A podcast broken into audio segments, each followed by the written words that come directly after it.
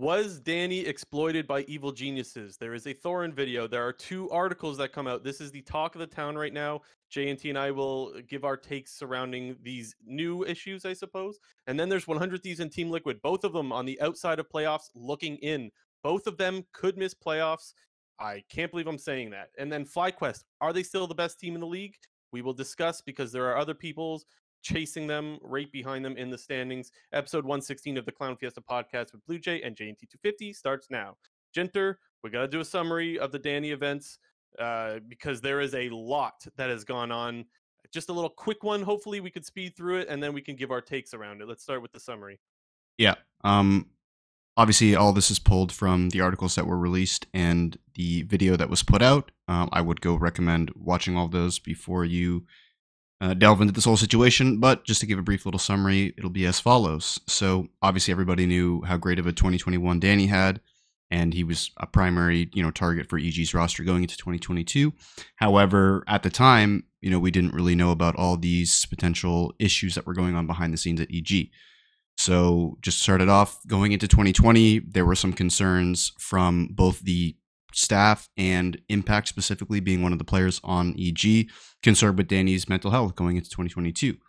And it was, you know, reported and sources can confirm that upper management and executives at Evil Geniuses prioritized Danny's superstar, you know, potential and brand value over his, you know, potential mental health risks. And, you know, I think it's just very important to note right from the beginning that you know, Danny has autism. And I think that was not public information up until these articles and this video came out.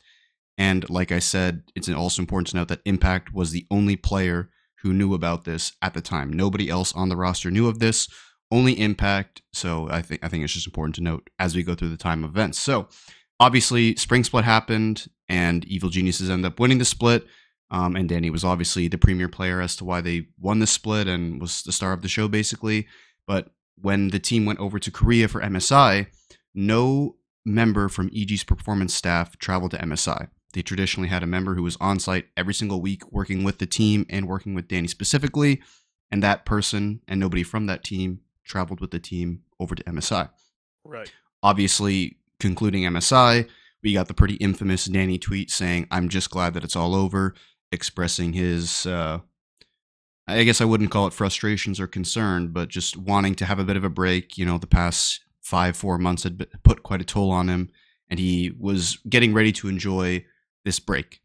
I think um, that was the first sign that we, the public, started to realize, hey, there's something wrong with Danny, right? That was probably the first sign. Yeah, that tweet. Probably, like we, we kind yeah. of realized that there's maybe a little bit more going on behind the scenes than what we know. Right. And once again, it's also important to note that all this stuff is going on internally, and this was basically the first instance of any of this becoming public knowledge. Uh, going into summer split, uh, concern grew among the coaching staff and the performance staff. Uh, during the summer regular season, said that the performance team felt 60 40 to bench Danny during the summer regular season. However, by the end of the regular season, uh, both the coaching and performance staff believed that Danny was going to be able to play out the rest of the year. Then EG lost to Cloud9 in the first series of the summer playoffs. And that's when the coaching and performance staff had gotten their first instance of Danny wanting to quit the team. Uh, and then obviously Danny played his last series uh, against TSM, which was that like back and forth banger, which was a 3 2 that lasted over eight hours due to tons of audio issues. And then on December 1st, EG CEO uh, Nicole responded to the DM leaks from Danny's sister on Twitter. Right. And that was where she basically said, like, hey, none of this stuff is true. We care a lot about our players, which may be true, but a lot of the information that came out in these articles or in Thorin's video, for example, definitely don't exactly give you the best uh, impression of EG upper management. And that's where we got to get into the discussion. Now, before I continue on, I think the first thing that I want to say is like, Oh boy. How do I start this? Okay, let, let me just say that all the stuff from these articles, not all of it is absolutely confirmed as fact. Now, I would say that it's probably very likely that a lot of the information from these articles or from the video that Thor made is true. I just I want to put that out there. I'm not trying to cover for EG. I'm just saying that we probably need to make sure that these things are fact because there are things in these articles that do make you wonder do we know this for sure yet? The first example that I'll point to is in the Richard Lewis article. Uh, I'm quoting here. This was, I think, in regards to the Danny sister messages. He said, and I quote, we were able to discuss the contents of these messages with our sources, and they confirmed certain details of the exchange to be accurate. You would think that after that statement, it would say, These are the details that, that my sources say are accurate, and these are the details that my sources say are inaccurate. But they don't do that in any of the articles. So that makes me a little bit weary there. Um, there, what else is there? There is um, oh, in Arsh's article, he says, to my knowledge, uh, to the best of knowledge of my sources, Danny had never said that he wanted to quit prior to playoffs. If he had, it went straight to the org's leadership and was buried before it got to the players, coaches, or performance staff. So another inconsistency between Arsh's article and uh, Richard Lewis's.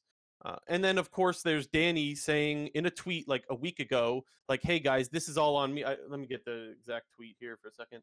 He said, Hello, all. I see there has been quite a lot of news out there, and I wanted to tell you that it's completely on me, and the accusations towards EG aren't true. The truth is that the pressure of being an esports pro has overwhelmed me to my breaking point, and EG supported me all the way. So, all this to say that we don't know absolutely what is fact yet, which leads me to my second point is there needs to be an investigation into this stuff. That's I think most people would probably agree that with all of the accusations and all the things that we are hearing from these articles, a lot of it make pretty damn good points. And this stuff needs to be investigated. Now, I also want to remind people that when there was the whole Reginald thing with TSM, they kind of said, "Hey, we're doing an investigation," and everyone said, "Hey, you can't just, you know, you can't just do a thing of yourself. You can't investigate yourself. It should be a third party like the LCSPA." I think this situation no different, in my opinion. I think absolutely the LCSPA needs to be looking into it. Um, the only thing that I, I couldn't really confirm is whether there is an ongoing investigation. Did you hear about whether there is or there isn't JNT? Didn't really explicitly state one way or the other. So I guess uh, just to bring it back to your to your point here, the the point that we're trying to make is the information that is within all these articles and all the sources that were taken we we, we gotta you know we gotta take it with a little bit of a grain of salt because not everything has been confirmed. While things are you know seem to be much more accurate than others you know within both of the articles there are certain sections where they say multiple sources confirm this or yes right. i find the same things as richard lewis did when it comes to arsh or arsh said uh, you know this was the exact opposite of what i heard. So it's just important to note that while these articles paint a very good picture of what was potentially going on behind the scenes, we don't know if it's necessarily 100% accurate. Yeah, and I want to be perfectly clear that I have no reason to believe Arsh or Richard Lewis or Thorin would purposefully mislead people or get things wrong. I don't think that it just means that sometimes people make mistakes and things get wrong. So that happens. Um, as far as the investigation stuff, in Richard Lewis's article, he reached out to comment from the Players Association, and part of their comment said the Players Association has no comment regarding any ongoing investigations at this time. So I don't know if that means that there is an investigation and they can't comment on it, or they can't comment because there is no investigation at this time. That's not completely clear to me. Um, so that's uh, a little wishy washy. And then the last point that I want to make is that, um, and this is just my opinion, I don't think that this is an issue of malice or poor intent on the side of the EG upper execs. I just think that they probably got a little bit complacent because everything was going fine in spring, as per these articles. Um, and honestly, just a little bit negligent, not realizing that they don't actually have uh, the they are not equipped well enough to deal with such serious mental health issues. You mentioned how they didn't even send someone to MSI. Obviously, that would have been a good time to have a mental uh, healthcare professional there or in the summer, I believe the articles mentioned that um, someone who someone from the performance team was like, I don't know if they were on leave because they were on vacation or if they were on sick leave or I don't remember the specifics. But the point is, someone wasn't there. It said I, I someone there. I can confirm for you. It said a member. This is not necessarily who was somebody who was on the performance team, but it says a member of upper management who was generally on site in spring went fully remote during summer. Yeah. So which poten- worries me. potentially this could be where some of the disconnect between the coaching staff, the performance staff, and then the upper management and executives got lost from spring to summer. Because Right. you know, to again to circle back to your initial point, when it came to spring, all evidence points to everything was going fine during spring. You know, they had on site, they had a they had a specific person on site on their performance team who was dealing with Danny every single week, and very good. And then obviously, as we mentioned in the summary, they go off to MSI. That person is no longer with the team on site. Problems start to arise.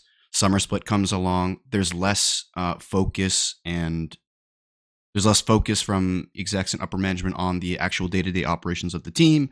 And then obviously things start to break down from there. Yeah, th- that's where I'm guessing complacency comes into place because things were so fine as as they're saying things were fine in spring, and then clearly they weren't. Um, so let's say they do go ahead and they do an investigation and they find there's malpractice at EG, which seems likely, by the way, at this point, not confirmed but likely. I think there are two possible takeaways or two main takeaways that people might have. The first one is that the upper execs at EG are actually evil and they just care about uh, profits and the brand image, and they don't care about throwing players under the bus, whether it be Danny or somebody else on the team. Haha, we are actually evil geniuses, and we just care about ourselves. I, I think I don't think most people will look at it that way, but I do think some people will think, especially if all you do is watch Thorin's video. Um, I don't think that's the case. If if you take that, if that's your takeaway, then I think the conclusion then becomes, well, we just need to get uh, these kinds of people out of esports.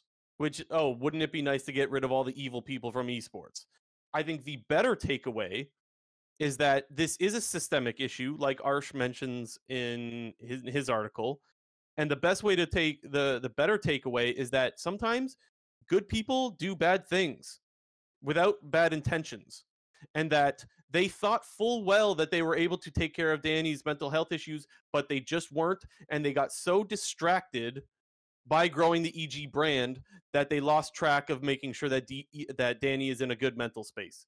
And that to me seems to be the more likely um, conclusion, and that the takeaway should therefore be let's put things in place to make sure that no matter what, if someone needs to go on vacation who is part of the mental health staff, that they are able to replace somebody else who goes on leave and make sure that there is a rule in place that when you go to MSI or Worlds that there will always be a mental health professional there for for any of the players. That to me seems so obvious and I think that needs to be the the the takeaways from this whole all these shenanigans. Yeah, I guess to, to go back to your initial point, talking about you know the organization and maybe the uh, the upper management and the exec- and the executives not it's putting their all into it. To me, it just felt like they maybe got a little bit greedy. Like they saw they saw the success in the spring split when EG turned around from being a middle of the pack team to being the best team in the league with you know the two best young players in the league and at the time the best player in the league and inspired.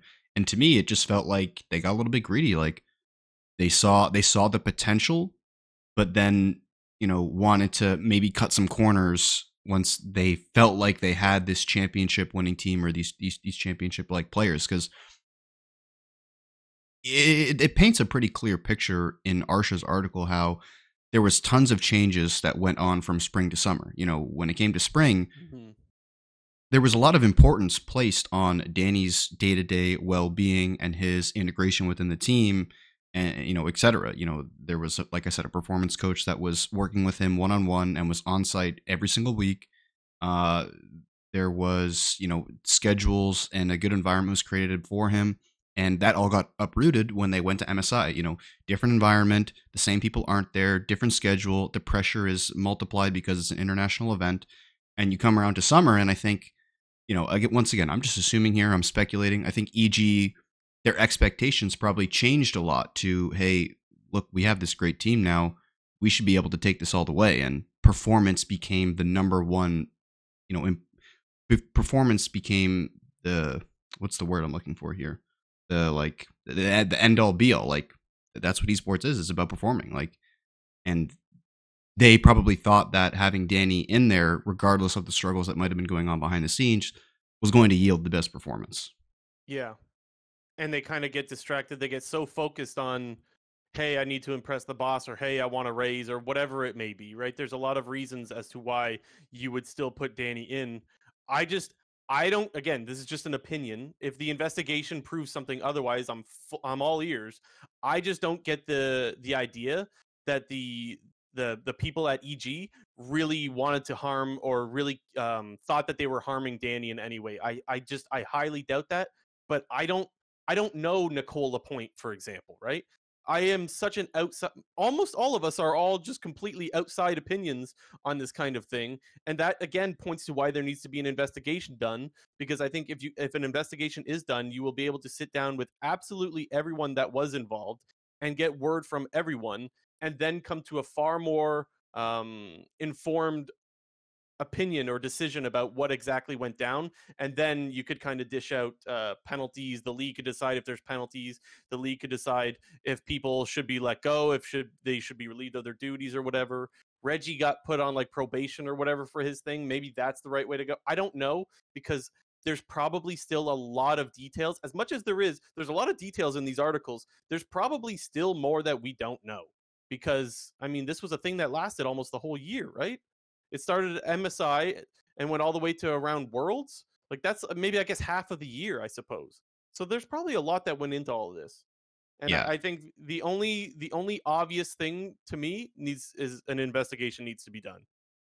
Yeah, definitely an, an investigation should be on the priority list in terms of both the LCS and Evil Geniuses themselves because you know the way that everything transpired in 2022, or I guess I should say on the back half of 2022, does point to EG's negligence to to a certain degree.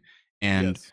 like you mentioned, and I'll agree with you, I I didn't get that impression that it's you know they were you know purpose purposefully trying to harm Danny or putting you know the or I think it kind of became a byproduct that they put the org's well-being you know and, and market value and performance and brand value over you know the physical and mental health of one of their players because i think they probably just got a little bit of tunnel vision like i said you know going back to yeah. the spring split like eh, guys like let's not ignore the conversations that were going around this time when it came to evil geniuses when they won spring everybody thought that they were the best team and everybody thought that they had the best player in the league in Inspired. They had the two best young players in the league in Jojopyun and Danny.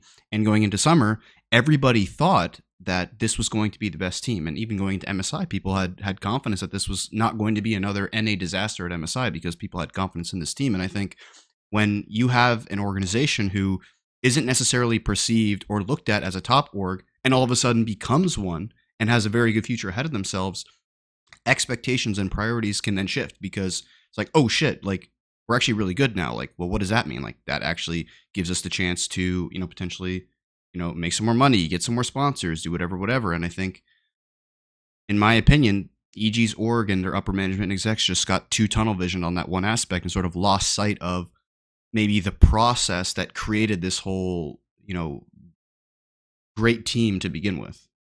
And I guess one of the last things I'll say on it is I think we are kind of just all grouping all the the execs together. Like there's more than one person that is part of the upper management of EG. It could be that some EG employees had great intentions and some didn't, right? We did hear that there was some quotes about saying like Danny's ruining everything. Uh they're called them the R word. Like there are some really rough looking things uh, from the outside that like I mean, I they need to figure out who was responsible uh, for every single decision that was made and then make a decision and move forward. That's that's the way i look at it. It, it you, you correctly pointed out that you know we shouldn't necessarily group all of the executives and upper management staff into one ball because it could be a situation where the people who might have been calling the shots were the ones in the wrong and there were others who were pushing against that. But I think it is mm-hmm. important to note that in almost every single instance in Arsh's and even Richard Lewis's article, it was often the coaching staff and the performance staff um, butting heads with executives and upper management with regards to Danny's performance, his potential benching, his you know eventual benching. So while I do agree, I think it's important to note that you know it does seem that the executives and the upper management, while not necessarily all of them, are ones to blame. It's just so heartbreaking. Like Danny's such a fa- fan favorite, right? Like, is there anyone? Is there any LCS fan that doesn't like Danny? And then you find out that he has to go through all this, and he's got um, people there that are supposed to help him, but they are just completely unable to. Um, I don't know. It's it's heartbreaking, I guess. Yeah. Uh, okay. We'll have to. I guess if if there's more that comes out about the Danny stuff, we'll talk about it in future episodes.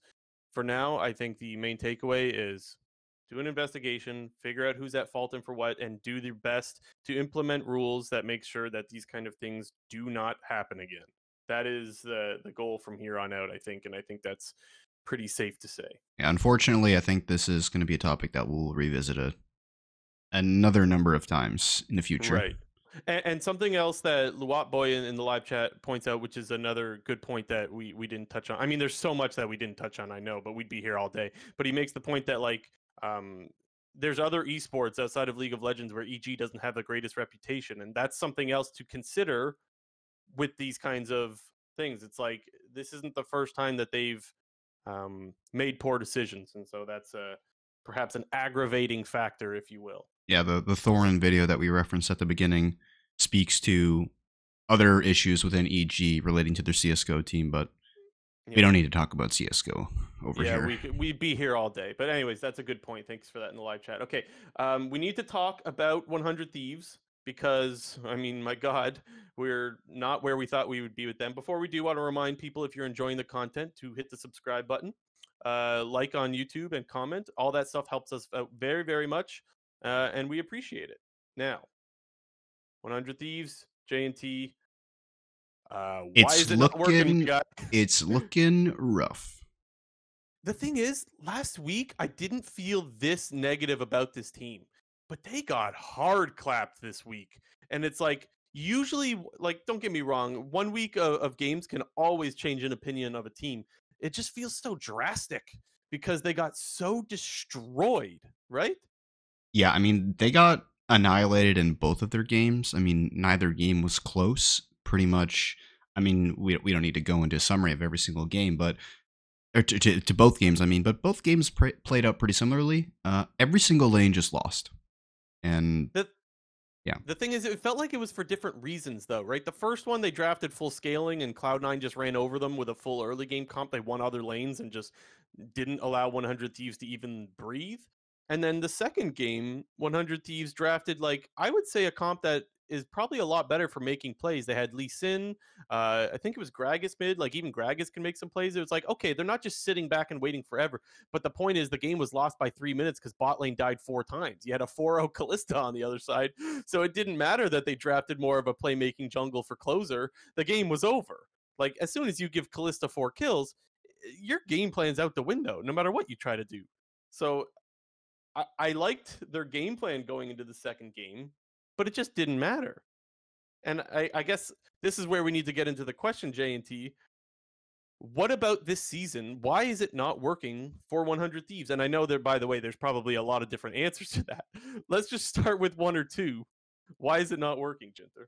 Well, I, I mean, one thing that I think we should point out right now, which uh, maybe will change our answer or might adjust our opinion on this team, but 100 Thieves, they're making a coaching staff change. Uh, they're getting rid of their current head coach, who is Cass. I don't know if that's exactly how you say the name, but formerly on the Mad Lion staff. He was only this was only his first split coaching on this team, and they promoted Nukeduck, who was their assistant coach, now to the head coach. So whether we see a change, I mean, it's likely that we see maybe some changes going into next week when it comes to you know preparation and strategy and whatnot. But from what we've already seen this season, it does feel like you know, and I think I even said this, you know, two or three weeks into the season, it feels like this 100 Thieves team is operating like old TSM, and that was one of the reasons why I haven't liked what I've seen from this team so far very often this year we have seen them just revert to pure scaling comps. I, I remember, I can't remember how many times, but I remember like a few specific instances from like week two they went double scaling. I think in week four, which was the Super Week, they drafted like huge scaling comps. Obviously, this week there was that game against Cloud Nine where they drafted full scaling into Cloud Nine, the best, like one of the best early game teams in the league.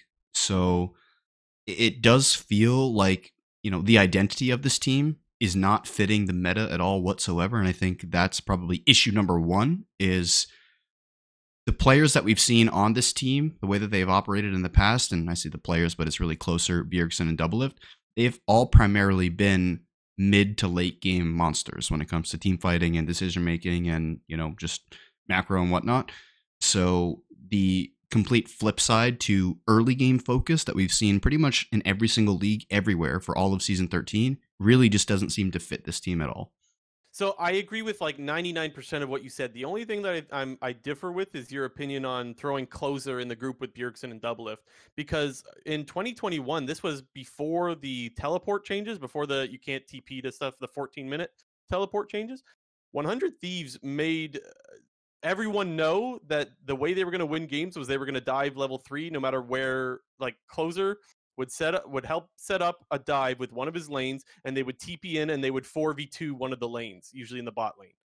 Um, and so that was like er, Closer made a lot of plays early, and we're not seeing a lot of plays early in this particular team. So that's the only area that I differ. I think I agree with you, and I think the community agrees with you that the biggest problem for 100 Thieves is meta read and just play style the fact that they do play too slow and for scaling and they're just getting run over before they can make anything happen.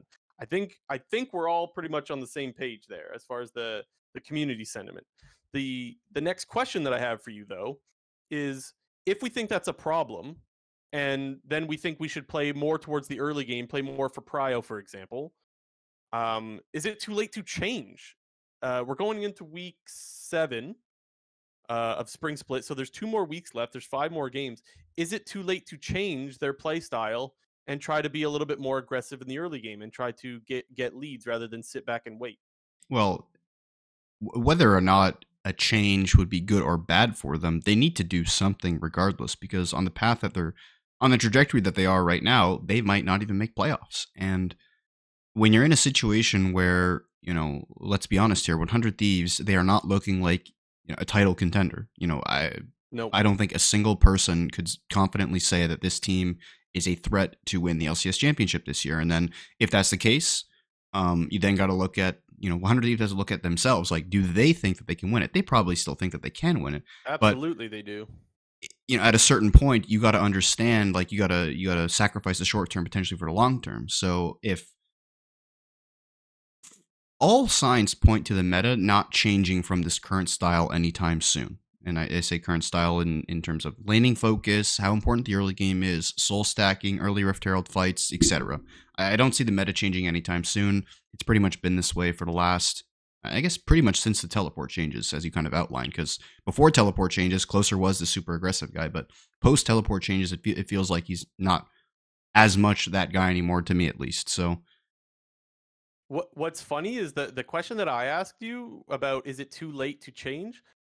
I think the answer is kind of yes because it's hard to make a change this late into the season. But I don't think they have a choice. Yeah, I, I, we've yeah. seen way too much success from the other teams. I mean, we could all just say, "Oh, just be Cloud Nine forehead." Yeah, but you see why teams prioritize early um early laning phase as the time to get advantages it's because you completely take over and snowball games and and so, it's it's not even just Cloud Nine. We see other teams like e- Evil Genius is also another great early game yeah. team.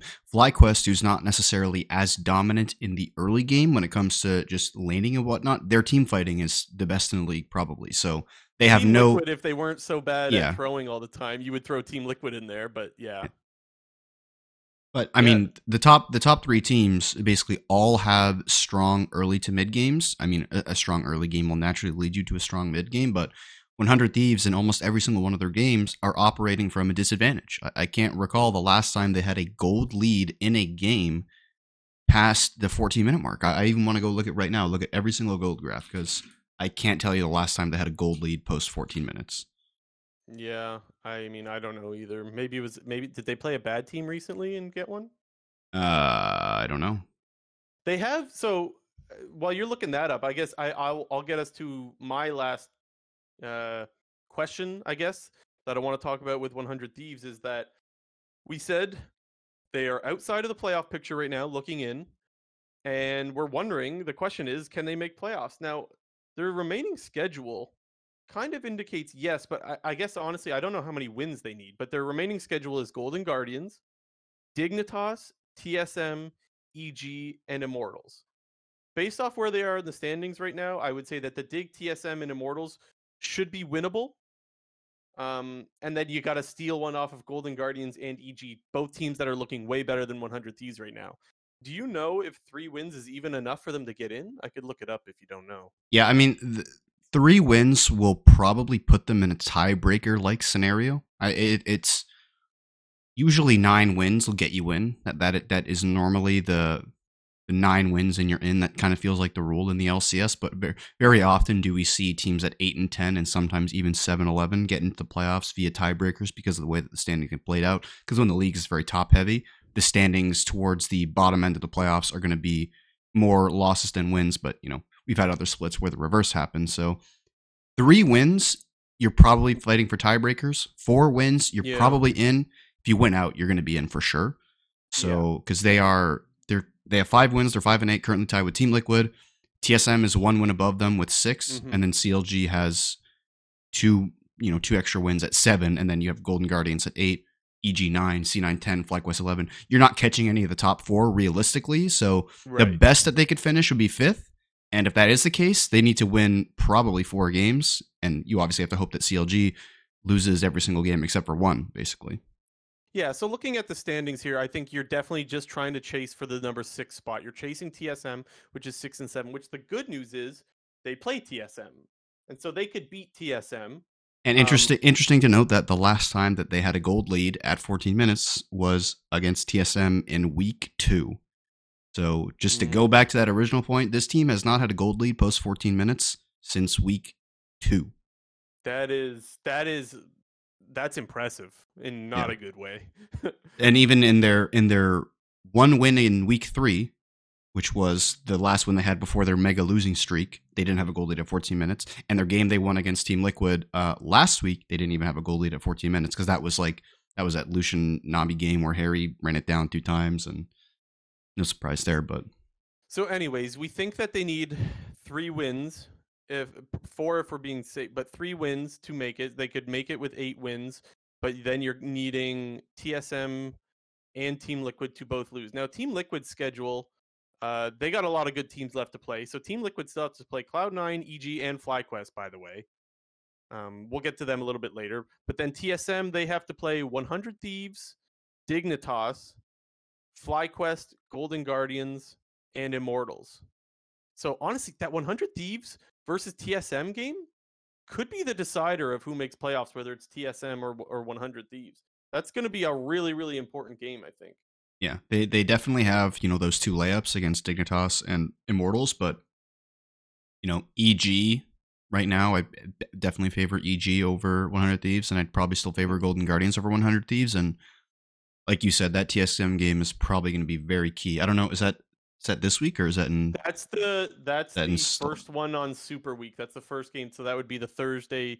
Is, is how does Super Week work? That'll that'll Wednesday? that'll be a big foldy foldy sheet eliminator that game right there for one yeah, way or the other. Yeah. Okay, so to close out the 100 Thieves conversation, are they making playoffs, JNT? They probably will make playoffs, but see, I actually think they will too. But like, they look so bad right now. Are we just idiots? I mean, I, I think it's I, like like you said, it being that TSM match. It's more to me. It feels like TSM versus 100 Thieves in that battle for the sixth seed. And even despite the 100 Thieves' poor performances, if 100 Thieves and TSM played each other right now, I would still pick 100 Thieves because TSM is TSM is like the worst version of 100 Thieves. I mean, not the worst version, but they also TSM often hasn't looked as bad as 100 Thieves though. Yet I still agree with you that I think I would take 100 Thieves. Maybe we're just delusional. I mean, maybe we are, but I think it is fair to point out that TSM does play a very similar style to 100 Thieves, although they maybe aren't True. as strong in the late game, but at the same time are better in the early game because I think Bugi actually does a lot of work in the early game to sort of help out the lanes as opposed to Closer, who pretty much is playing reactionary based jungle for the first 14 minutes of the game and has been for the last three weeks. The last time that we saw him doing anything aggressive was that Jarvan game that he had against CLG last time where he ran it the fuck down. So yeah, it will get knows? quite interesting. I think. Um, are we good to move on to FlyQuest now? Yeah. At the top of the standings. FlyQuest, they're still sitting at the top of the standings. They did lose a game this week to Evil Geniuses. Um, Mhm. stomped on CLG the day before though, but you know, FlyQuest's mortality is is showing itself a bit here. Yeah, the the game against EG, um, there were some small signs to me that like made me a little bit worried for FlyQuest, but uh, admittedly, I think it's a little nitpicky. Um, early on, VicLa gets ganked. Uh, then he wastes his flash when he's already dead, and then because of that, he gets ganked again and again. Free scoop for the Azir. So like a little bit of a hiccup from from VicLa in that game. Um, poor impact just got hard countered by the when he was playing K'Sante, he got countered by the Garen, which was hilarious, by the way. Um, Eyla got caught out a couple of times. Prince, he had a couple of positioning errors. Uh, there was the one against uh, CLG where like uh, he baits Contractz on the Lee Sin to go in, but then as soon as he uses the uh, the Xayah R, that's when the Aurelion Sol Comet lands on him and he just dies. So that was a little bit of an oopsie. Then, th- then the final play against Evil Geniuses, he kind of gets baited by Stopwatch or Zhonya's on. He goes, he he blows everything to kill JoJo, who was yeah mispositioned but had Zhonya's, and he paid the price for it. So a couple of nitpicky things that made me a little bit worried for FlyQuest. But I still think this team is definitely like I'm not that worried about them being a bad team. I'm just not certain that they're the best team anymore. Yeah. Um, I mean, good for them that they're still you know sitting at the top of the standings. I think they've already confirmed like playoffs. Like even if they were to lose every single game the rest of the way, they are auto- automatically locked into playoffs, They or are. or at the very least a tiebreaker.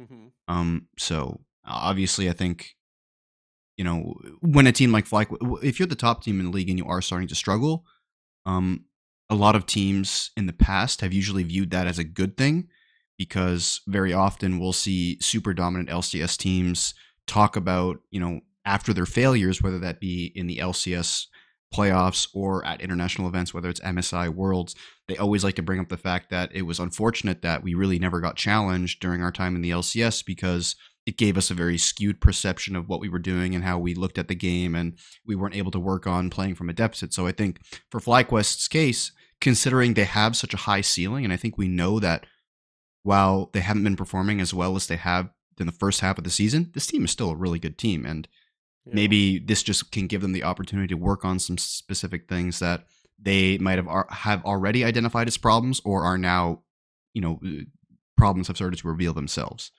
Yeah. one thing I that I'll, them to win out now. Oh, go ahead. well, I- one thing I wanted to mention with the EG game with the whole Garen K'Sante thing, I feel like K'Sante is becoming the new Aatrox, where he's just like a default champion that people are just reverting to. Like, this champion is not as good as it once was. It's been nerfed like three times now since 13.1.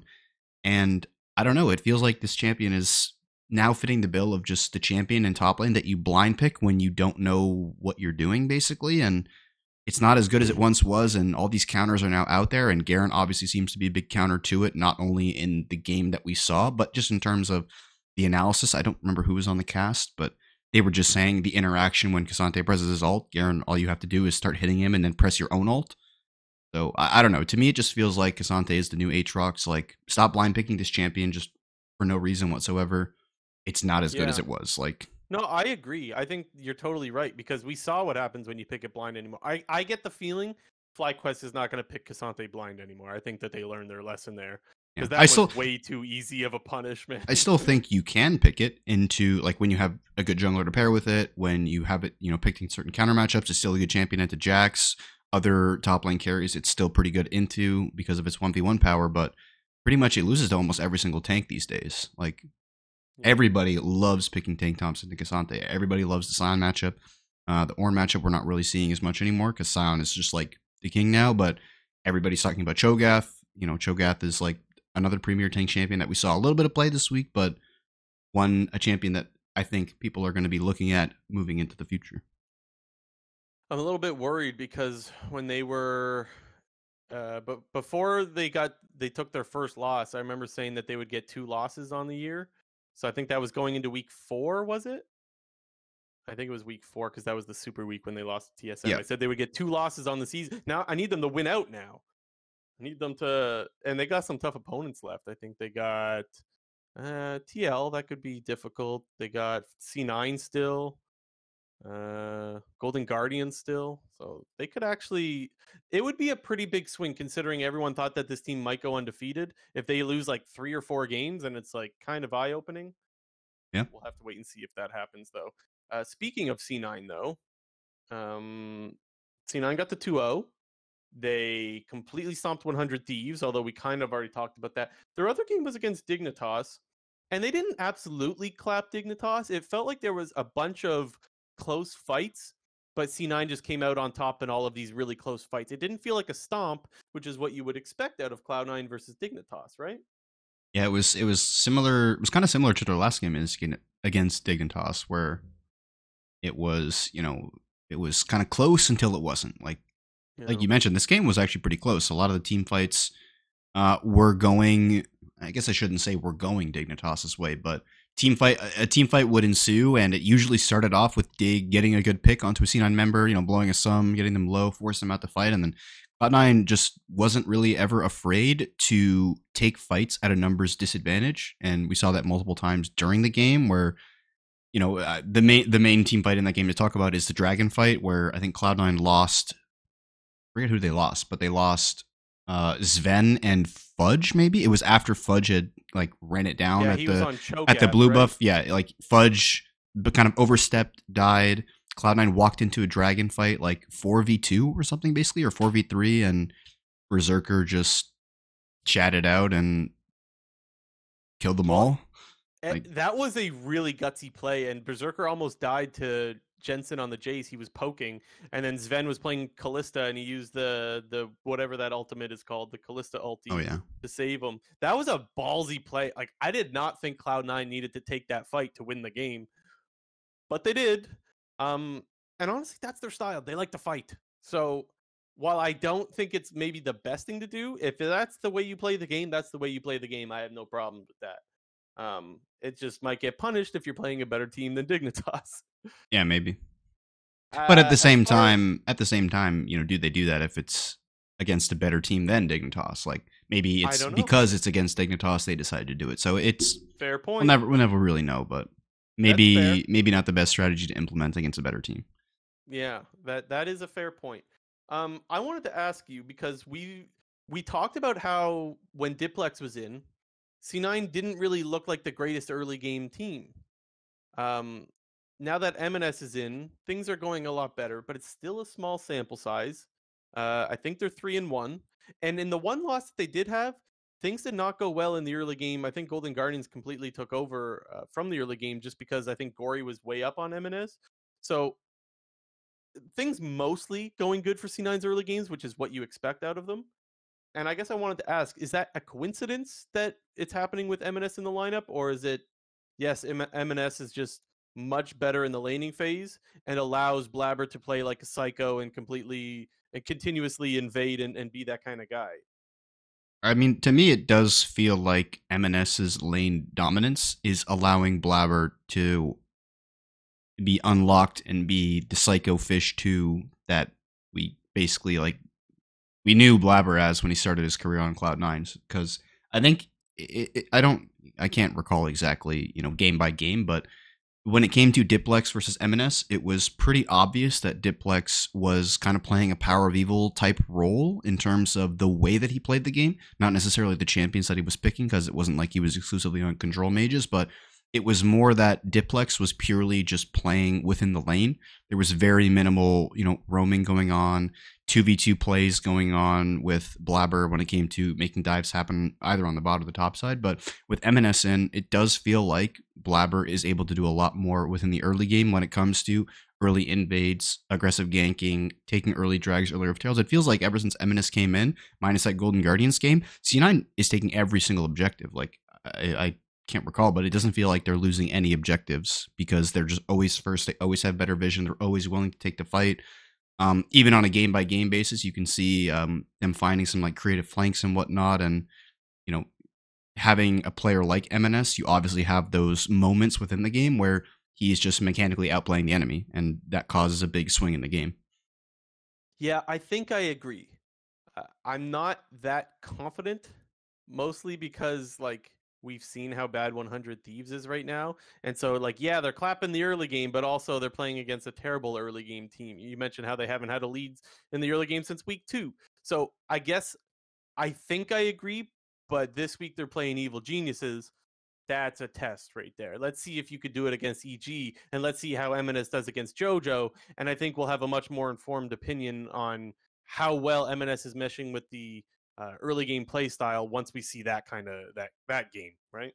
And even not just EMENES, you know, the other lanes, because yeah, as of late we have seen Cloud9 just smashing lanes, you know, Fudge included. It feels like Fudge is he destroyed tenacity. Yeah, I, I, know we posed a question a couple weeks ago, like is Fudge back to 2021 Fudge, and maybe while we're not seeing those like highlight reel type plays that we did see in 2021 with Fudge, it feels like in terms of individual skill, laning and whatnot, it feels like he's at that level.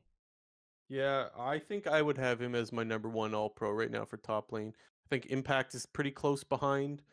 Um, it's a bit nuanced. Ssumday, obviously Ssumday had a really good Garen game, but I don't want. Oh, he played Garen great. Like, I, I think it's between Impact and and Fudge. Yeah, it's it's hard to say because I still think that I would pick Impact, but I think like Fudge is the better individual player, but Impact is the better team player. So interesting. It's yeah. whatever you whatever if you were building like if you were making the all pro team or whatever, like it kind of would depend for me. Oh, I just hit myself in the face with my mic. Ow. It would all Let depend. Me see the replay. Oh, I just saw it live on the stream. Beautiful. That was yeah, great. that hurt. Um, what was I saying? That's something that we'll have to monitor the whole uh, yeah. the impact versus fudge thing as the season goes on. But for now, fudge looking really good, C9 looking really good, and they will be tested with EG this weekend. Speaking of EG, they went 2-0. Uh, last week I was a little bit worried about EG. This week they looked amazing. It's specifically Jojopyun, which is like, I mean, how do we? Jojopyun is like all of CLG, but just himself. Like you never know what you're gonna get out of CLG. You never know what you're gonna get out of Jojo. This was a good week, and he got Player of the Week, and he absolutely styled on them. Yeah, it was a bit funny because before this episode, before we started recording this episode, I was going back and rewatching our predictions from the previous week, and it during the EG FlyQuest matchup, both of us pretty much said we would have been picking EG if Jojopyun had not been running it down for the last two weeks because Isn't that funny? he basically had four back to back games where he was playing like complete dog shit. And while EG was still winning games because the rest of their team is very, very good and you know the the remaining four players are able to pick up the Jojopyun slack. This week we saw all five members of EG playing at the top of their game and playing like you know, and Jojopyun playing like we know he is. They looked good. They looked uh, very good. Jojo's Akali. Uh, that the one team fight where he got, I think it was a quadra kill, or maybe it was a trip. I don't remember, but he he landed almost everything in that team fight as Akali. Uh, that was insane. There was also um, Vulcan on the Thresh with a four man flay in that very same team fight. That was like, oh my, Vulcan's Thresh was sweet this weekend. Um, inspired to me though. I still think he's the best player in the league. I I thought he was the biggest reason why they beat FlyQuest. He continuously found Prince. He had some beautiful Gragas ults to knock in Prince, and then he picked them off at the end once he got baited by Jojopyun's stopwatch or, or Zhonya's, whichever it was. Like to me, absolute MVP of that particular game was inspired for sure, as Gragas was amazing. I agree. It was very good. I still think he's the best player in the league. Uh, I know a lot of people will not like to hear that because they will say it's Prince, which, by the way, Prince is fantastic too. If you say that Prince is the best player in the league, I'm not going to say you're wrong. I'm just going to say that I think it's inspired, and I, yeah, unreal, unreal. Yeah, it's um, funny. I don't think I'd ever even thought of that, but it's probably like a 1A, 1B type situation for me. That doesn't mean that I think Inspired should be MVP. By the way, like I, I this particular split, I still think Prince has had the better split. I just think the best player uh, moving forward, I would go with Inspired eh, for clarity's sake. By the way, um, yeah. it's one of those two. you know, may, maybe someone on maybe maybe maybe one of Fudge or Blaber can insert themselves into the conversation, but probably it's those two. They're they're pretty clear cut at the front right now. Yeah. So how the hell do we like? Uh, how do I pinpoint how to judge this team because we don't know? Like, this is like the games are being decided by how much JoJo shows up or not, even though he is not by any means the only superstar on this team. Definitely does feel like he is the X factor, though. Yeah, because this... he might just run it down. So how are we supposed like? How am I supposed to know how he's going to play against C9? Well, what what do you what are you getting a feeling? What what what do you think? Is he going to run it down or not? Because every time I think EG's fine and everything, you know, then he comes out and lays an egg, and then I'm like, oh, okay, EG's got problems, and then and when I say that, then he comes out and pops off and gets Player of the Week. I don't I don't know what to say. I don't know. Maybe maybe he just needs to. Maybe he was eating some good food that week. I don't know, or some bad food the previous weeks. Yeah. Anyway, it's the secret sauce. Uh, they're looking really, really good. And then the other team that I would say is uh, to round out the contenders, if you will, for the the current contenders for the uh, the championship would be Golden Guardians. Um, we were all hype train, and don't get me wrong, I'm not off the hype train, but I guess I'm just not uh, as hype after this weekend. They had won seven in a row, and suddenly everyone was like, "Okay, we believe, ourselves included, we believe. I believe this team is a contender." And then they lost to TL, which, by the way, you could give credit to TL for that game. TL actually played pretty well in that one. But then they struggled against Immortals. And uh, anybody that listens to this podcast knows that I do not have a lot of respect for the skill level of Immortals. It was interesting even in that game because we got we got Licorice Renekton and it wasn't a free win, so they're messing with I my mean, my Golden Guardians winning strategy right there. I thought Licorice actually did. had a pretty had a pretty good weekend, to be honest. You know what's funny is so last weekend I didn't think he had a good weekend. And I listened to the dive and they're like, Yeah, Licorice had a good weekend. And I'm like, What are you guys talking about? That one game he did nothing the whole time. He was AFK the whole time, and then he almost cost them the game by throwing. I don't remember who that was against. So I didn't understand why all the, the analysts were like, Yeah, Licorice looked pretty good this weekend. I did not agree. But this weekend I actually think he did. He got hard camped by Team Liquid.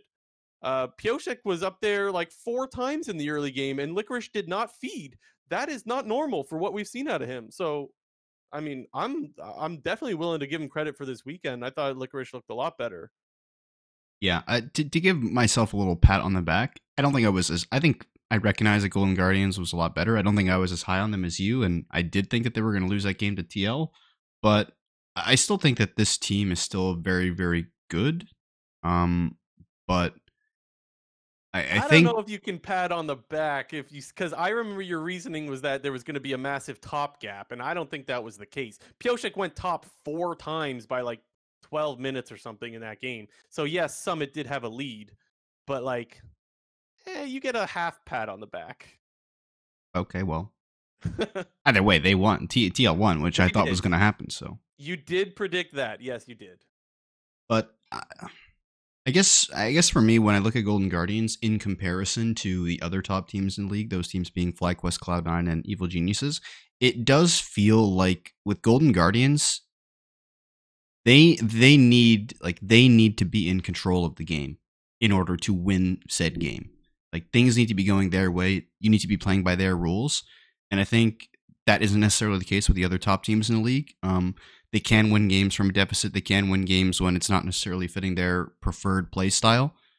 So it, once again, it's like kind of hard to judge because you know how, how do I know like on a game to game basis if Golden Guardians gets what they want? Like, well, if they do, then I think they're going to be a strong team. But I guess I guess what I'm trying to say is the best of fives or the playoffs will be very indicative of this team's strength uh, compared to the rest of the league because obviously when it comes to best of fives and stuff, it becomes adaptation, you know, player champion pools, you know, mental, you know, fortitude and toughness over a five game series. And just from what we've seen historically, players like Inspire, Ssumday, JoJo, you know, players like uh, Impact, Spica, you know, Blaber, uh, Zven, they are so like I don't know what the word I'm looking for. Like they, they can morph their play style into many, many, many different things and be successful on set play style. And for Golden Guardians, the winning formula has been put Licorice Renekton, get Gori on something that he can have a strong presence and impact on from like a mid lane champion pool perspective, like a Yone. I think he had a LeBlanc game earlier, you know, stuff like that. And when they're not on that, it feels like this team is a bit different. Yeah, I see. If they if they closed out the game clean against Immortals this weekend, I wouldn't be as concerned. Because I thought TL, like I said, I just think TL played well against them. I didn't look at that game and say, "Oh no, Golden Guardians are frauds." That was fine to me. It was the fact that they crushed Immortals in the early game. They were winning all their lanes. They had two drags. They were up like four or five thousand gold or whatever at fifteen, and then they still had trouble closing out against Immortals. Uh, that's kind of what worries me. Not the TL game that they lost, but the game that they won. And even they they tried to like backdoor, I guess, which it was successful. It was a successful backdoor in a way that like they were able to even though Immortals picked up the Elder, they killed off most of the Immortals members and were able to still close out the game in the long run, but like I don't think that you should ever even be in that scenario after you crush the lanes the way you did. Um, that's you could say, well, you know what, Blue Jay, that's just one game, and they had won seven in a row coming into this weekend. So, okay, uh, if if that's your take on it, I'm fine with that. But I still like, I don't know, man. That is just not the that is not a way to inspire confidence in this team, despite the fact that I still do think they are a contender for the championship. Yeah, I, I think if I had to pick, they're they're the fourth out of the top four. I think Okay. the argument gets a little sketchier when it comes to the top three. I think for the most part, you could argue them in any order, and I don't think like I- wouldn't say you're completely wrong by any means. I guess the only I guess you probably have to put Fly in the top two. Okay, so we asked the question at the start. Let's uh, let's answer it then. Who's the best team in the league right now? Because I think it could only be the top four that are contenders, right? There's no one below that that could be considered for the best team in the league, right? Yeah, I mean, Let's just do a quick little power ranking then of the top four. Let's do that. Do you want me to go first, or you want to go first? uh, I mean, I think if I had to pick at this exact moment in time, Mhm. I would do. Actually, oh Jesus, maybe maybe FlyQuest, maybe FlyQuest is three. Dude, I think that too, but people are going to say we're crazy. I mean, maybe, but you're I think I go C, you're going to go C9 EG FlyQuest GGS, yes? and you're going EG C9 FlyQuest EG? We are way too freaking predictable. But You said. GGS, by the way. I don't think I heard that. Yeah, they are GGS. I'm, I refuse to call them GG. That that's we we been through this. Um, you mentioned something really interesting to me though yesterday. That even though you still believe Golden Guardians are a contender, you mentioned that like, um, you said it's like all the top three are pretty even. You give them all like approximately thirty percent chance to win, and then you give Golden Guardians the ten percent. And I thought that was interesting because I feel like that's kind of fair. Yeah, Um, I- did- I- did I you th- want to add to that at all? I mean, it's it's just more like my internal confidence that I have in each team, and you know, you, people talk about like the eye test. It, it- to me, it feels like Golden Guardians is like they passed the eye test, but they only passed it like one time, and where the other the One other th- time they won seven in a row. Well, I know, but the the other top teams just to me feel way more battle tested in terms of you know stringing together good performances for the majority of the split. Apart from the Golden Guardians seven game winning streak, and you know that was an impressive seven game winning streak. Their losses have been pretty bad. I, I'm trying to. I know I've used this example in the past. I can't remember which team or what year it would have been, but you know, when a team has really strong loss, really strong wins and really strong losses, there's that really big extreme from one side to the other. That doesn't necessarily inspire a ton of confidence in myself when in terms of me analyzing and looking at a team because it means that things can either go really wrong or really sorry, really right or really wrong. And when you have that potential to like turn into a disaster, not that I think Golden Guardians is going to be a disaster, but from a like a game to game sense where this team could just get blown out you know that's not the greatest look when it goes to you know best of fives and trying to you know look at the actual championship contenders. You need to have some stability you know if you don't get what you want My my biggest concern, and I guess I have to address this. My biggest concern with Golden Guardians is still Licorice. I'm not going to go over all of it that we've already done before. I still don't have that much confidence in Licorice. I think that there's still a problem in the top lane. That's why I don't put them at the same level as everybody else. The um the one thing that I wanted to, because I know we're going to get hard flamed for this, is that Golden Guardians beat EG and C9 just the last week before um, it is because I still don't have faith in Licorice that I still have them as the lower. So you might say, what the hell? They literally just beat those two teams.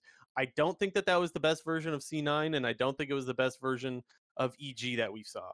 Yeah, Um, and whether whether or not like I mean, again, once I'll admit to all the people that I'm a Cloud9 fan, and you know, there's a little bit of bias when it comes to me talking about Cloud9, but let's not ignore the fact that in the Cloud9 versus Golden Guardians game, EMENES was the sole reason why they lost that game. And apart from that, you know, the game was actually going pretty well on the other fronts. And the one team fight, pretty much the one and only team fight that was, you know, quote unquote fair team fight. And what I mean by that is it was equal numbers, equal positioning. They're kind of jockeying over Dragon at the time.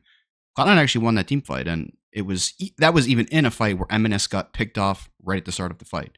But, I mean, maybe it's biased, maybe it's coping, whatever. But that game was basically five v four. So if you Cloud9 and Golden Guardians were to play right now, I'd pick C9 all day. Hmm. Yeah, I think I would too. Yeah, that is interesting. But I think I would too. And I guess if you want to cope for the C9 fans a little bit more, that was their first game with EMENES, I think. Yeah, it was their first game, and he in interviews was talking about how nervous he was. And once again, whether that's an excuse or cope or Yeah. whatever, Yeah.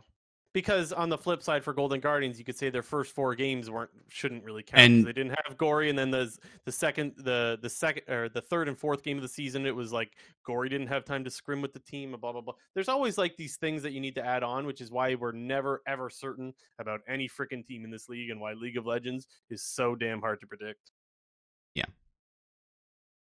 Uh, okay, let's move on to CLG. Let's speed run some of these other teams because we've been kind of taking our time with the more interesting teams, if you will. Let's start speeding through these. Who we got next, Jinter? yeah, CLG, like you mentioned, uh, did take that loss to Yeah. FlyQuest, but put the smackdown on 100 Thieves. Um, we we did already talk about the CLG versus 100 Thieves game a little bit, kind of from the 100 Thieves side of things. But on the CLG side of things, like you said right from the get go, CLG bot lane just completely annihilated TSM bot, or sorry, uh, 100 Thieves bot lane. Yeah, and, and I think you you have to give credit not just for the initial double kill, but for Contractz recognizing like, hey, both of those dum dums use their flashes. I'm coming down right now, and I'm gonna kill them again. And uh, like, yes, full credit to Luger and Poom for getting that advantage first, but also give credit to Contractz for really breaking the game over. That gank ended the game. Like the the first double kill, definitely credit to the CLG bot lane, and then also uh, you can't forget about Contractz. And that was the game. That was the game was over, in my opinion, at that point. Because how Yep. the hell do you beat a 4-0 Kalista at three minutes? You just don't. Yeah, and you could kind of see from that point on, like 100 Thieves literally could not fight a single thing. Like- yeah. And then uh, there was the FlyQuest game. They kind of just got outplayed for the most part. Didn't they steal a Baron? Yeah, they did. Oh, you know what they did do? I, I just have it in my notes here. Um, yeah, they started Rift Herald, but they didn't have everyone there. That was like a.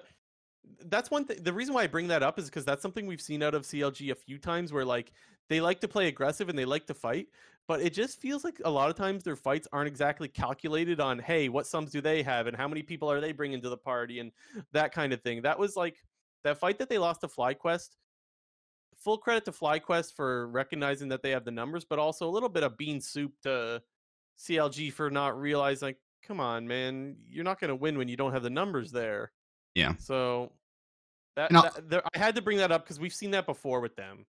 Obviously, they did sort of come back in the game a little bit, but I think the majority of people would say that those were, you know, more errors on the FlyQuest side than it, you know, necessarily was CLG actively getting back in the game. Obviously, they did have a very powerful Aurelion Sol in that game, and you could really that was a bit of a showcase in terms of the potential power of the champion. In terms of if you can get it to the mid game relatively stable, it can do a lot of work. And that was a game, you know, where FlyQuest was literally up like 10k plus gold before that Baron steal.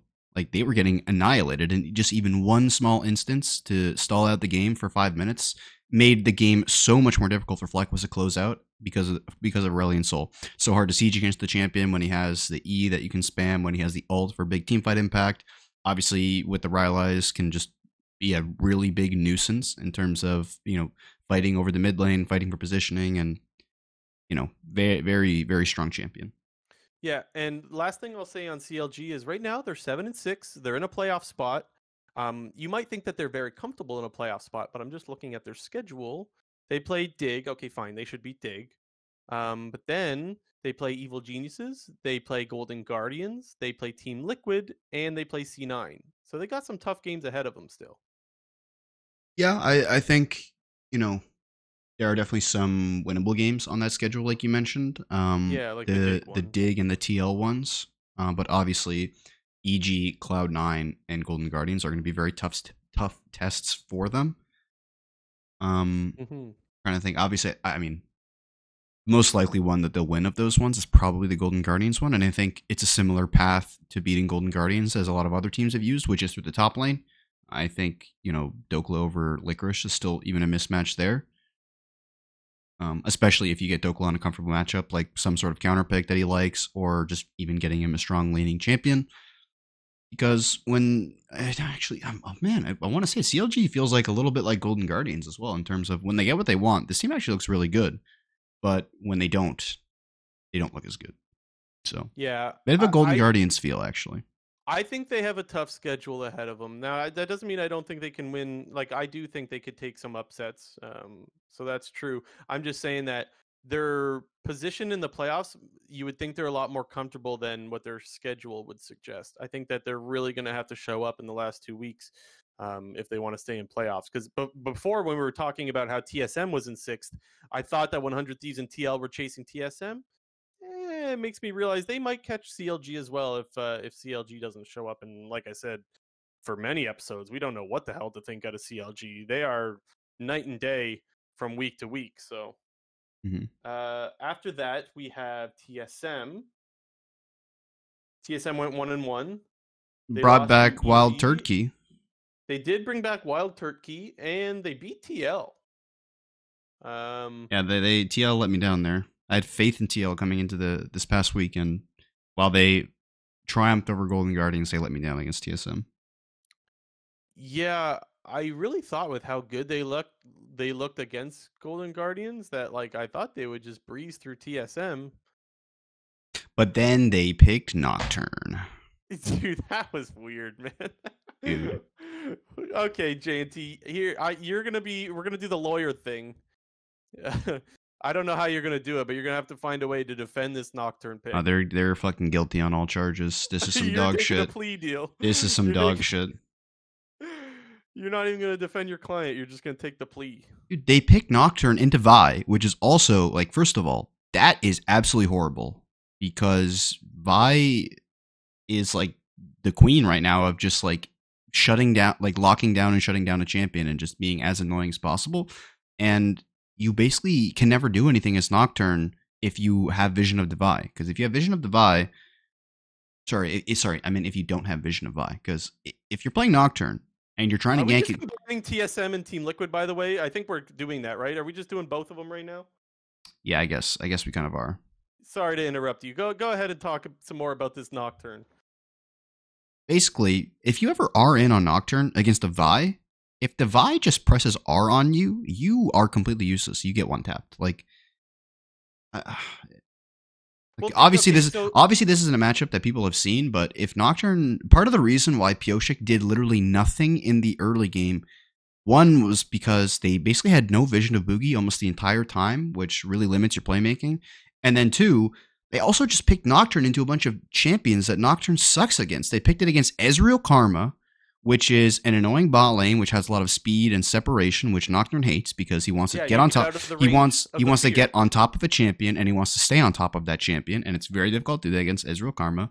Uh, they also have really spammable abilities to cut the spell shield off of Nocturne very quickly in important instances. Like you're, you're never gonna like spell shield Sion alter q because you're gonna have spells flying at you all day. You're never gonna be able to not get vi alted because of all the spells that are flying at you. You're never gonna be able to get on top of mid as well post six because if you fly on mid post six and don't kill him you're gonna die in return because it's syndra. So it, it, it, in summary nocturne is an absolute dog shit pick in The- this game that they played top- it.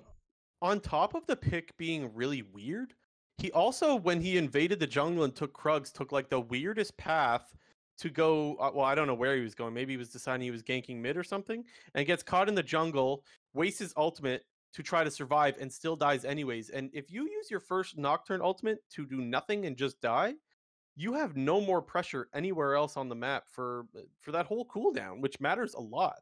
Like, especially at like right at level six when the cooldown is like two and a half minutes yeah, like and you have no CDR at that point. You don't get a kill. You don't get like any extra refunding. Like you want to get something out of your first Nocturne ult, and they just didn't. So on top of the pick not really making a lot of sense, you kind of got to look at Pyosik and just question mark ping that performance. The only time he got a good ultimate was the team fight when TSM did secure Soul as the team fight is breaking out. He finally gets an engage on Syndra and gets the fear off Syndra. But Syndra is able to Zhonya's, and as that team fight's going on, TSM has uh, Infernal Soul. So it's like that is not the time. That is way too late in the game to have a good Nocturne ulti. And so the game was kind of lost because of that. And TSM, they took full advantage of Team Liquid not having um, any pressure in the early game. They just stacked drags. They knew that they weren't going to get punished in any of their lanes because you mentioned before how the draft into the Nocturne was super safe. And Nocturne couldn't even use ulti because he wasted it. yeah, and, and it's not even that like the enemies were playing all these super safe champions. Like there was also no setup from any other member on the TL side. Like there is almost no lockdown whatsoever in the early to mid game. You know, like individual lockdown. You know, when it comes to picking up a specific target. Like obviously they have like these big AOE ultimates that you know are you know very important and very you know impactful in team fights, but in the mid game, which is all about you know like setting up like using your lane pressure, setting up your lanes, fighting around objectives, you know the push and pull of the the, the flow of the game, and it's finding those instances in the middle where somebody's trying to push out a lane. It's like okay, now's the time I go with Nocturne, but you know there's no other setup to help the Nocturne out. Even I I I, I still think that even if Pyosik did get successful ults off around like level six to level nine, anywhere between that, like how are they going to kill a target? Hmm, Like without pure damage, they have no way of killing a target. yeah. Uh, They can't. flip They can't. Go, they can't go mid. You have Aurelion Sol. How the like you're not doing any damage. There's no setup. Uh, you're going top lane to kill a Sion. I don't think that's ever going to happen. And then bot lane's playing Ezreal Karma. Like there's literally nothing that he could have done all game. Well, I also want to say that on the flip side, we talked about how they brought in WildTurtle, and that lane went fine. Like Korra and Yan are normally two of our like they are one of our best bot lanes as far as laning phase is concerned. Turtle and uh and Chime had no problems with the Ezreal Karma. They kind of dumped on him.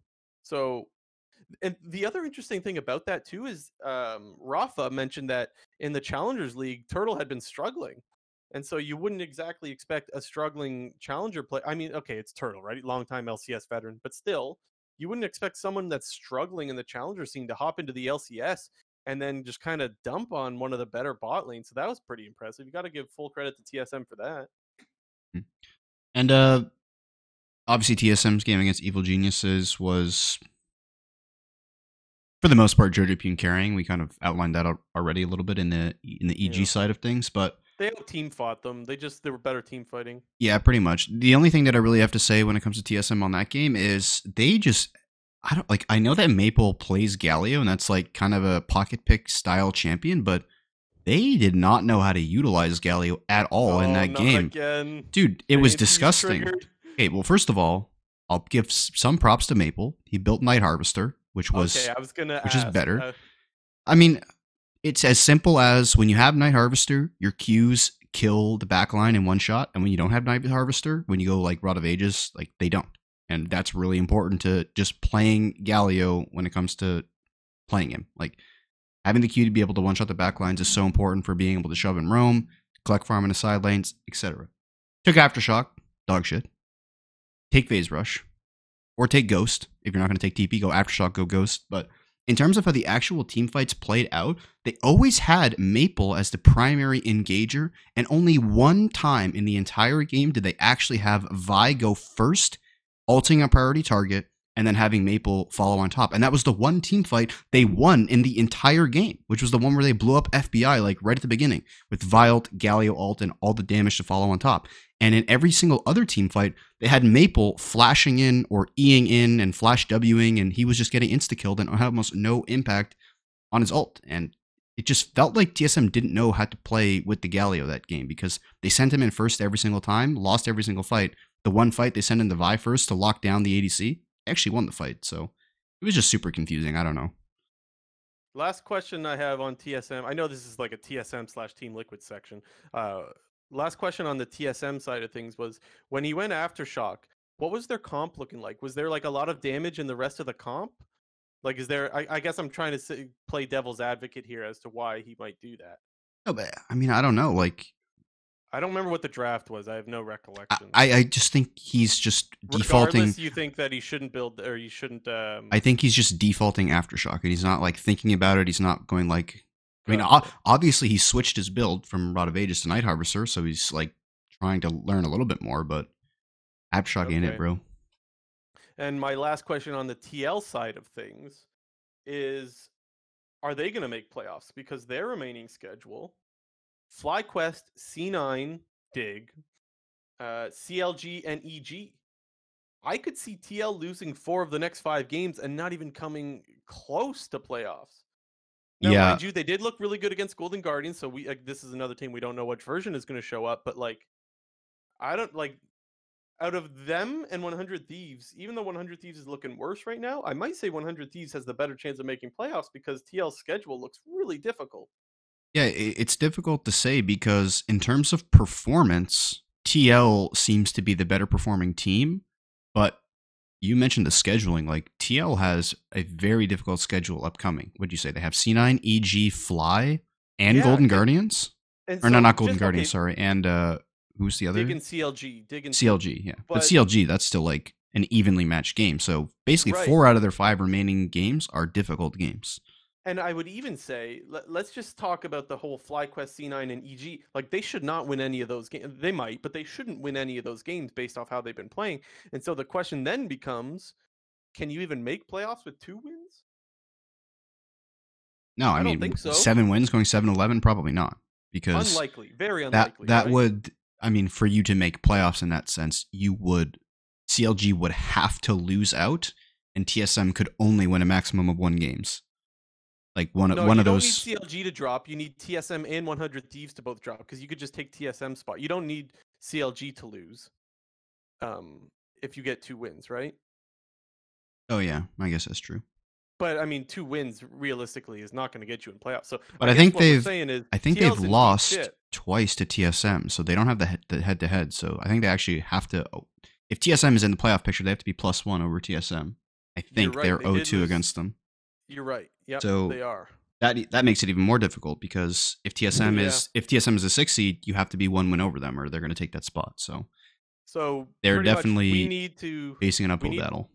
Yeah, we need to see the version that showed up against Golden Guardians and not the version that showed up against TSM, but or like, they're they're done for. But like you mentioned, even if we get that version of Team Liquid, is that version better than Golden than TL? Sorry, Jesus, is that version of TL better than Fly, C9, and EG? I still don't think so. Good. So that's a fair point. Even if we get good Team Liquid, I think as long as none of the other teams are running it, at best you're going two and three. So yeah. they they need they need a miracle. It seems to me. You need a little bit of a miracle. Okay, and then let's go on to uh, Immortals now.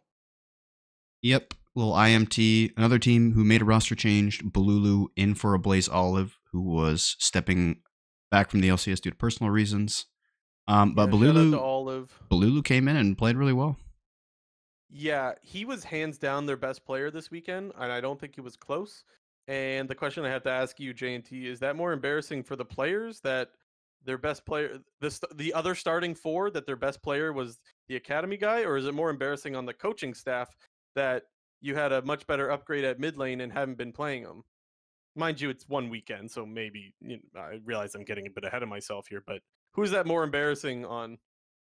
I mean, I don't know. It feels just feels more embarrassing for Ablazeolive just because of how different the level of performance was. It felt like to me. So the but, the thing is, we don't know what the issues are around Olive and why he stepped down. It could be something that he's been dealing with for some time. So there's a little bit of like you know. That's that's that's true. Um, we don't know what's going on there. And while I definitely did say last week that I thought Olive started to look better as the season went on, he had a really rough start. Like he was one of the worst players in the league the first couple of weeks. So it's like he set the bar really low to start the season. And I, I mean, it's definitely an upgrade. No offense to Olive. Uh, his Zoe, the Balulu Zoe was fantastic. The Ahri was good. Like to me, he was the reason why they had a chance of of winning both of their games this weekend. Well, they did win one of them, but yeah, yeah, yeah. Uh, maybe we can group Dignitas in this. Yeah. uh, pull up the Dignitas logo there, JT. We'll throw both of them in here. Um, I was so mad. Uh, I'll, I'm so tilted with that game because Dig did so much to come back in the game. They had two tanks to frontline against a poke comp, and they decide to go for the back door. I feel like you just win fights, no? It oh, was the Immortals logo. Can we have both? Uh, well, too much of a pain in the uh, whatever. I mean, I matter. could move it around, but yeah, it doesn't matter. But yeah, like, is, am I crazy in saying that they should just team fight there? It definitely felt like Dignitas was starting to get the better of the front to back team fights. Santorin but... was a front was just a brick wall standing in front of everyone. Like Jace Poke or Zoe Poke wasn't getting through to the back line. You had a massive tank Sejuani. He had War Warmogs to heal up as much as he wanted. I, I didn't see the reason as to why you wouldn't contest and just fight them.